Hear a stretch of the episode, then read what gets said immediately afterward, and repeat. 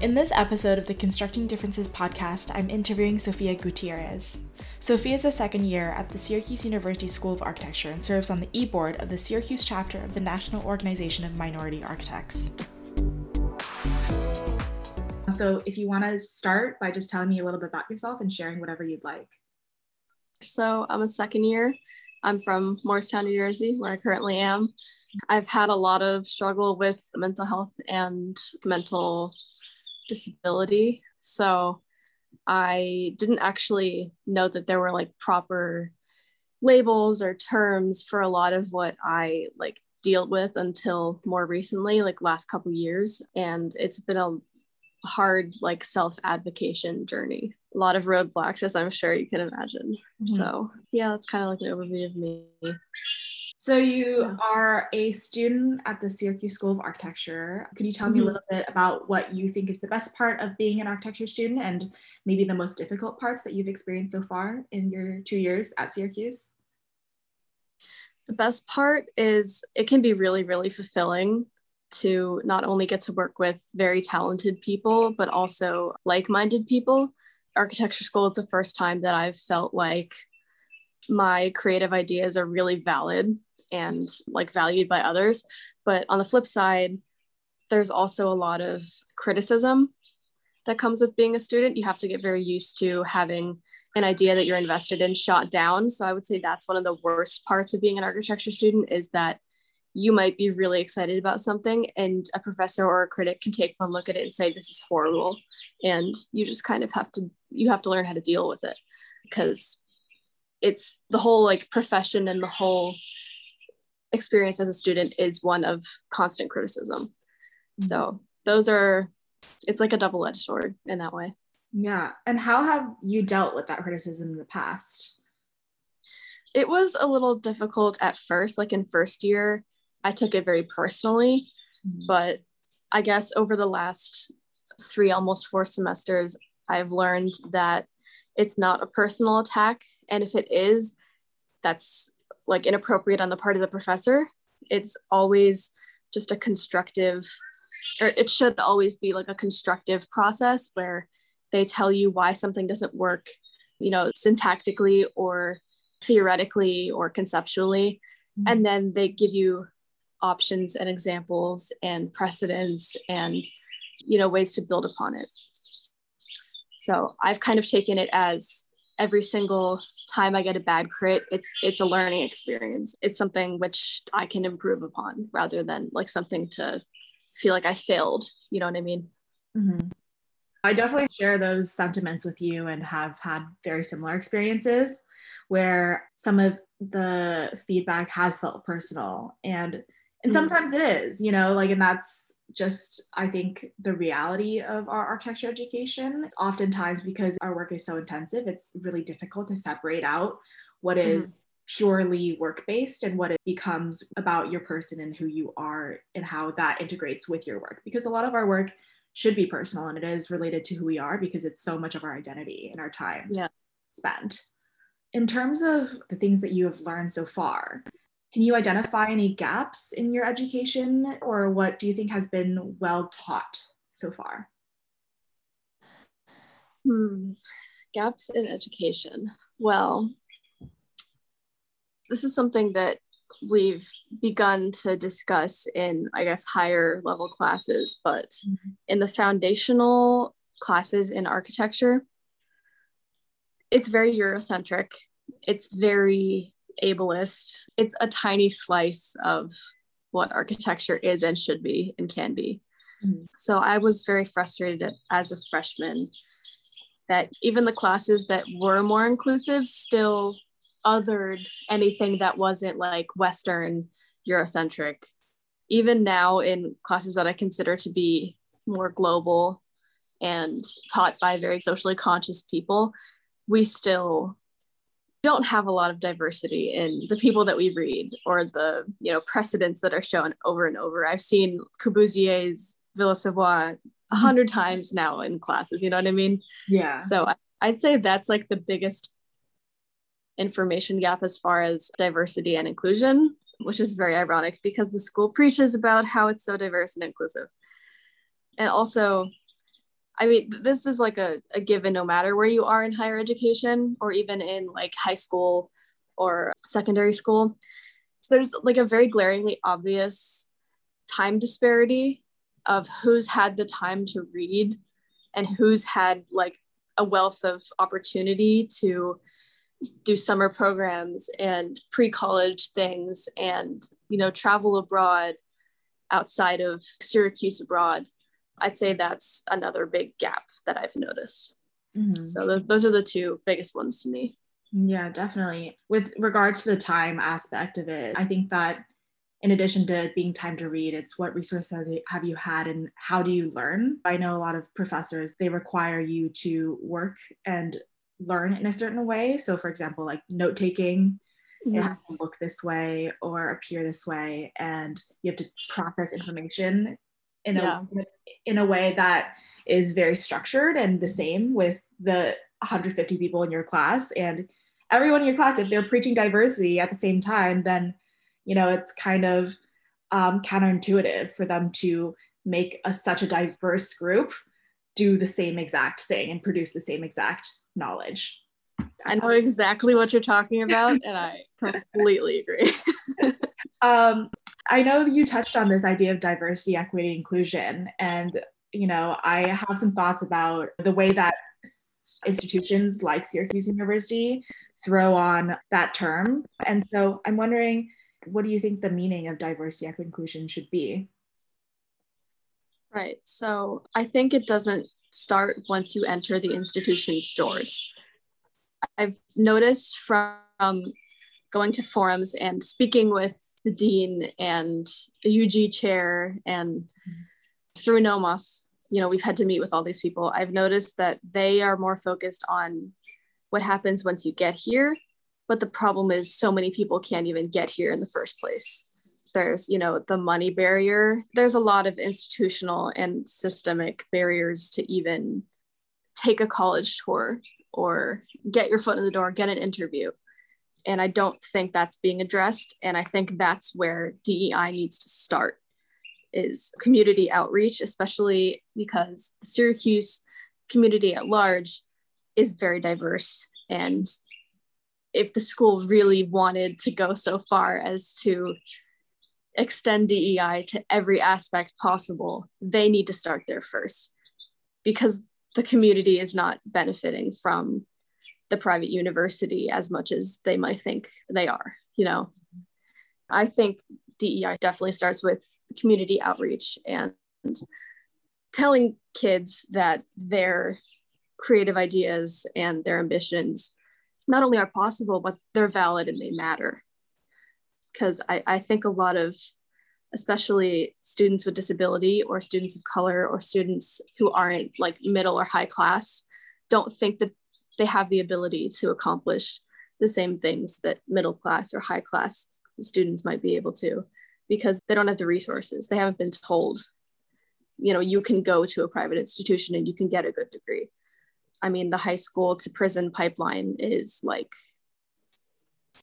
it's astounding, especially for our local community. I did some research for Sekou Cooke Studio for ARC 207, and the percentage of the high school population that is BIPOC that is involved in the high school to prison pipeline is astounding. It's insane.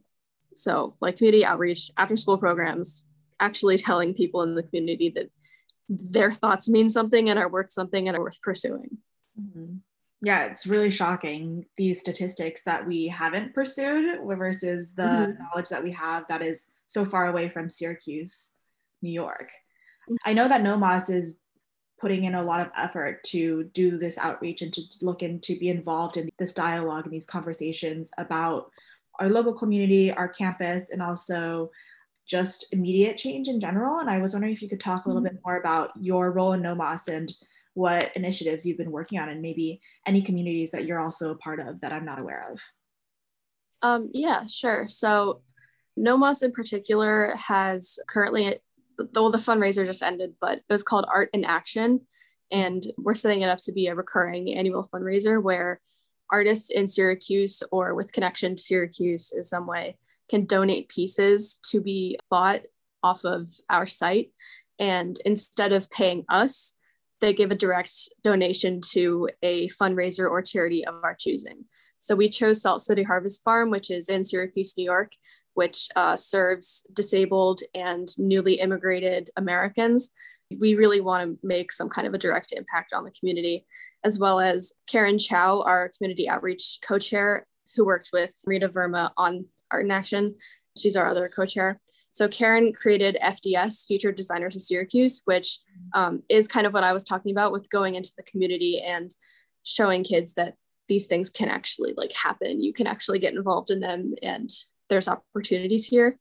So I'm kind of like behind the scenes on both of those projects, just with like coordinating and programming. But FDS is definitely Karen Chow's brainchild, and she puts so much work into it. And Art in Action is definitely on Rita Verma's like brainchild as well. So I'm just kind of like more behind the scenes on both of those, but I very much fully support what they're doing and have been involved.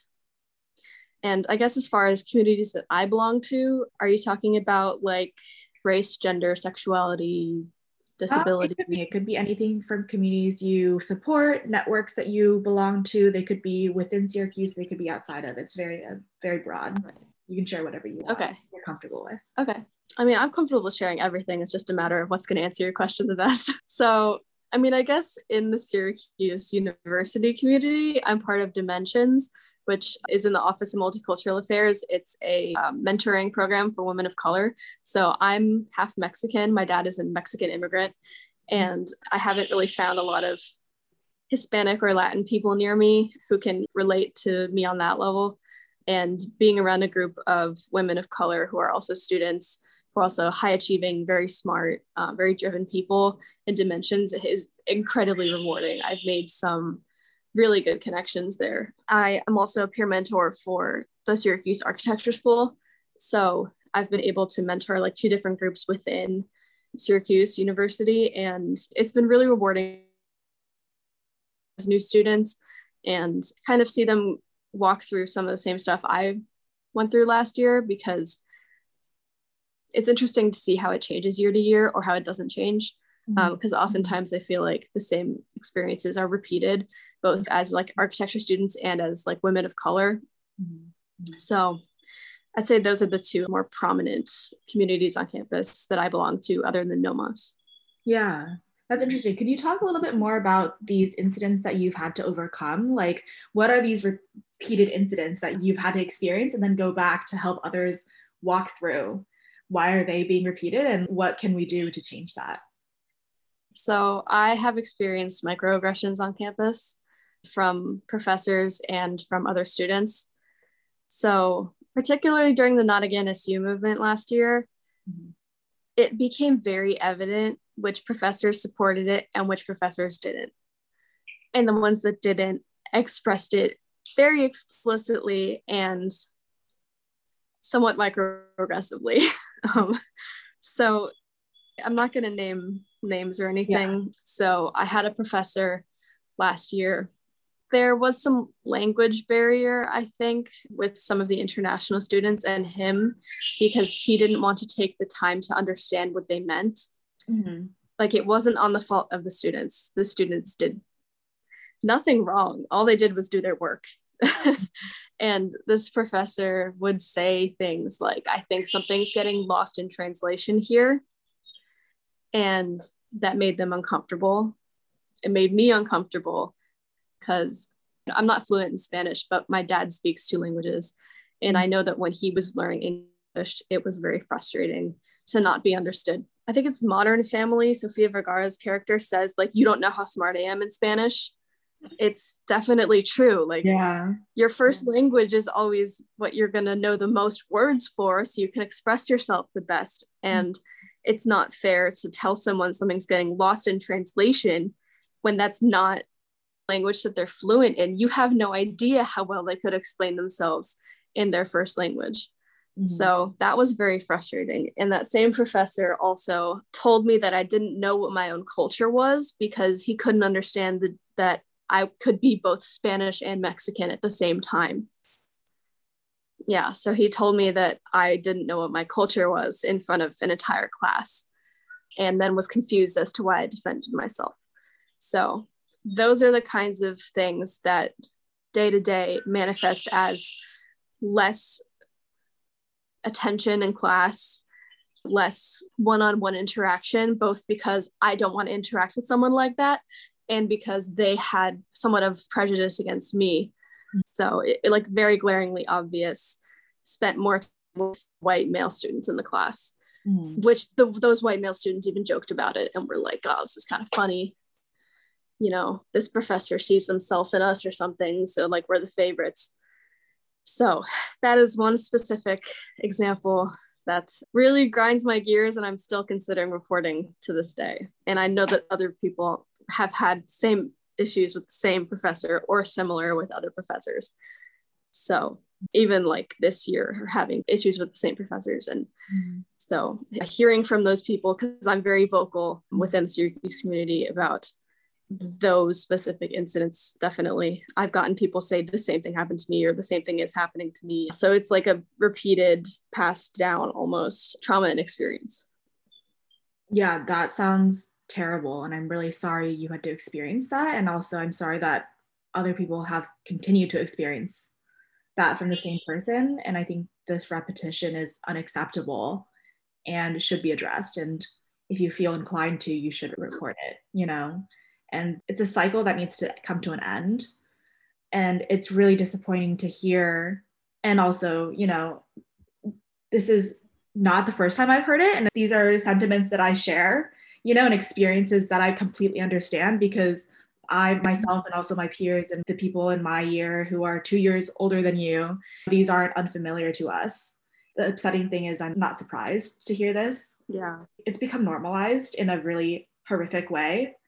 It's like shocking, but not really because this happened to me, you know? And it's really upsetting that things like Not Again SU and the microaggressions that come with it only perpetuate the problems that we're trying to fight. And a lot of the support that faculty and staff and students give is often conditional, right? It's like the work that we have as architecture students is so much that sometimes we can only support these movements and causes on, on our own campuses on the condition that we don't have a deadline tomorrow.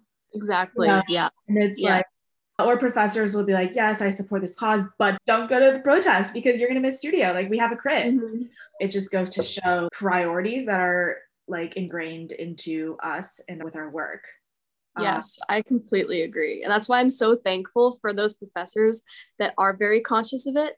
Mm-hmm. Like Sekou Cooke, I mentioned I had last semester. Mm-hmm. I emailed him a couple days in advance asking if I could go to one of like the walkouts that happened in the beginning of the year. And he was like, please go, do it yeah it's so much more important mm-hmm. like and i'm so thankful for that because not everyone understands or supports it so, mm-hmm. so it's sad because like when i go outside of the school of architecture to take other classes the professors there are shockingly accommodating um, and mm-hmm. supportive of student movements and student efforts on campus. And then whenever we step into Slocum Hall, it's like we're tiptoeing around the issue. And then kind of pivoting to this idea of like the people who the professors and the experiences that you have that were really positive what do you think are ways that we can shift this attitude you know with professors to kind of get them to be more accepting more supportive of student causes and ideas and efforts that's that's the problem right? Because a lot of these people were probably just as like they were either just as apathetic as, as they are now or they were somewhat similar to us in their youth but now are not empathetic to it. So i mean i know professors who are like, oh, yeah, I did that when I was young. I went to protests. I grew up in the 60s. I love when they say that. and it's like, okay, then why don't you understand where we're coming from now yeah. with basically like the same subject matter? Like, if you were protesting for it in the 60s, why are we protesting for it now? It's mm-hmm. repeating the same exact process that you went through. And I'm, I'm sure they you know wanted approval from their professors. So i don't understand where they come from when they say don't miss studio for this. Don't miss class for this. If you miss class for this it's unexcused. When we all know a lot of them are people that they know were probably in the same situation. And at the end of the day it's like in in a profession like ours where exposure and repetition of tasks. You know you have to be at it daily. If you stop designing for a week straight people say like you you lose some of your skill. You lose some of like your insight. And i understand that but at the same time these aren't things that can wait because we're still protesting for it. The fact that it's been several hundred years and a lot of people feel like nothing has really changed should say something to them. That should wake yeah. them up on their own. But i mean as far as what like students can do or what the institution should do is not just say like you should be accommodating, not just say you should understand this, actually enforce it. Mm-hmm. So I have an issue, especially after going through four semesters of classes with the lack of enforcement and the lack of oversight into classes. And I understand that the UG chair and you know coordinators can't be in every class all the time but it really seems like there is absolutely no oversight where no one knows if these things are happening unless they get reported unless they you know several times. It, it's not just once and they look into it. It's like several times before they actually look into it mm. and have someone like sit in on the class but of course if someone sits in on the class that professor is going to be on their best behavior like mm. there is there's just very little oversight Therefore, there's no reason for these people to change because they know they're going to get away with it. They know they can keep doing it and nothing's going to change. Mm-hmm. Either they're tenured or they're tenured track. Mm-hmm. And so they think they're protected. And I understand also the institution of tenuring, but mm-hmm. it can breed a lot of very ignorant people into the institution. Mm-hmm. So, yeah, oversight is the first thing because it seems like there is not enough at all from what I've seen and from what my peers have seen through the years. I mean, I talked to Abanya about this and Leah, who's the president in NOMAS right now, mm-hmm. and they seem to like have the same experiences. Like we're saying, like two years, three years, four years older than me have had the same experiences and nothing's changed because there's no enforcement. Mm-hmm. Period. Yeah.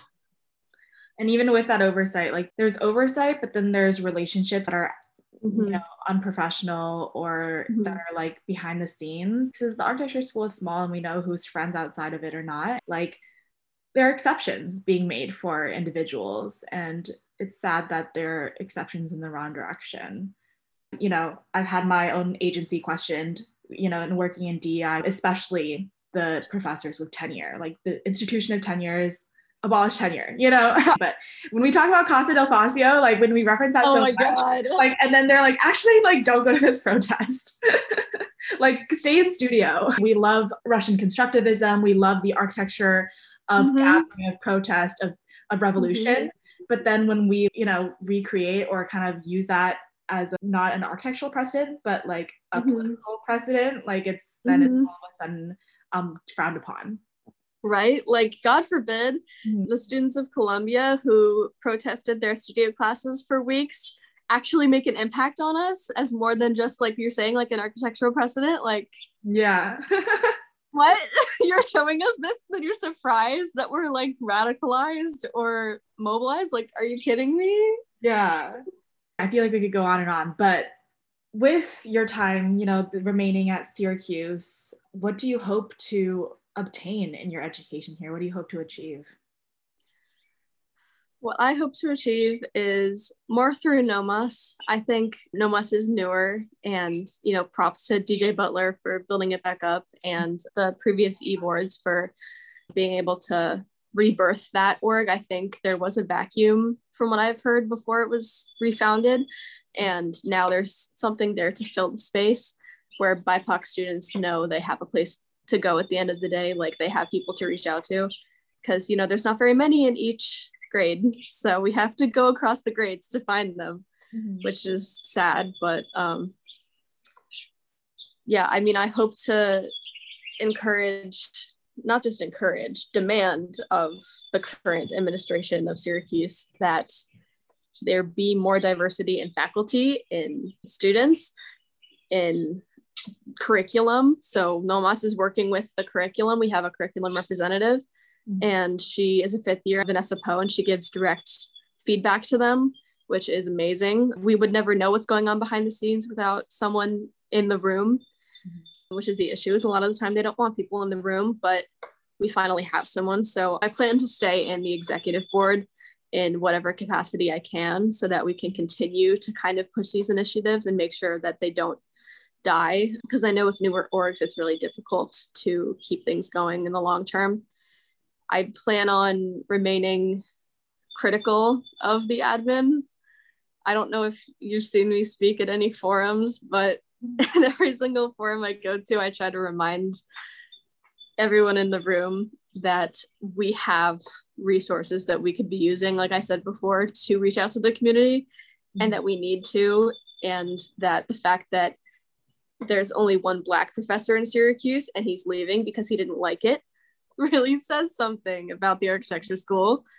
And there needs to be change from the inside out because there's only so many times we can yell at them before we feel like they're never going to hear us and i know a lot of it is also above you know even dean Speaks head but it starts with them taking a stand and them realizing we're not just saying these things because they're buzzwords mm-hmm. diversity is a buzzword but it does still mean something and it needs to be utilized to its fullest potential mm-hmm. so that's that's what i intend to do is to keep pissing people off until that's something great. happens I'm so glad to hear that. You know, I think the problem with students fighting institutions is it's really easy for them to just hold out for five years until they graduate. Mm-hmm, and then once you mm-hmm. leave, they're like, all right, new fresh start. You know, mm-hmm. we have some new freshmen to feed them false information about what an institution is. And like, if yep. they don't know about what happened before, like, we're totally in the clear. And it's that's why it's really hard, I think, to make change and see change that's why I think NOMAS is starting back up, is because organizations in institutions go through like cycles of people. And you have to come back and kind of hold people accountable, like including alumni, students, freshmen, to like people who have graduated and left Syracuse. Like when you mm-hmm. carry that name with you, it's really important to hold them accountable and use the power that you gain, you know, by going through the system to mm-hmm. for good, you know, essentially. It's a lot of labor. a lot of unpaid labor and a lot of emotional and mental labor. Yeah, mental yeah. labor. And, and it's also physical labor, like in, mm-hmm. in some cases. And so, you know, it's exhausting, but I think that using the networks that you're part of and calling upon those around you to support you and to use that network is really important and is mm-hmm. what we can do to succeed. So thank you so much, Sofia, for sharing your thoughts. And I think that they were incredible and you're really well spoken. Thank you. So, I appreciate yeah. that. Thank you for listening to an episode of the Constructing Differences podcast. To find out more about this project, visit representationsofdifference.com or at representationsofdifference on Instagram. Special thanks to Jan Deirdrich for helping me through the IRB approval process, Dr. Olwan for provoking my thoughts on solidarity, and Professor Lori Brown for being my mentor on this project and so many others. Finally, thank you to all the participants who agreed to speak with me on Zoom throughout the month of April. Your time, words, and thoughts were greatly appreciated.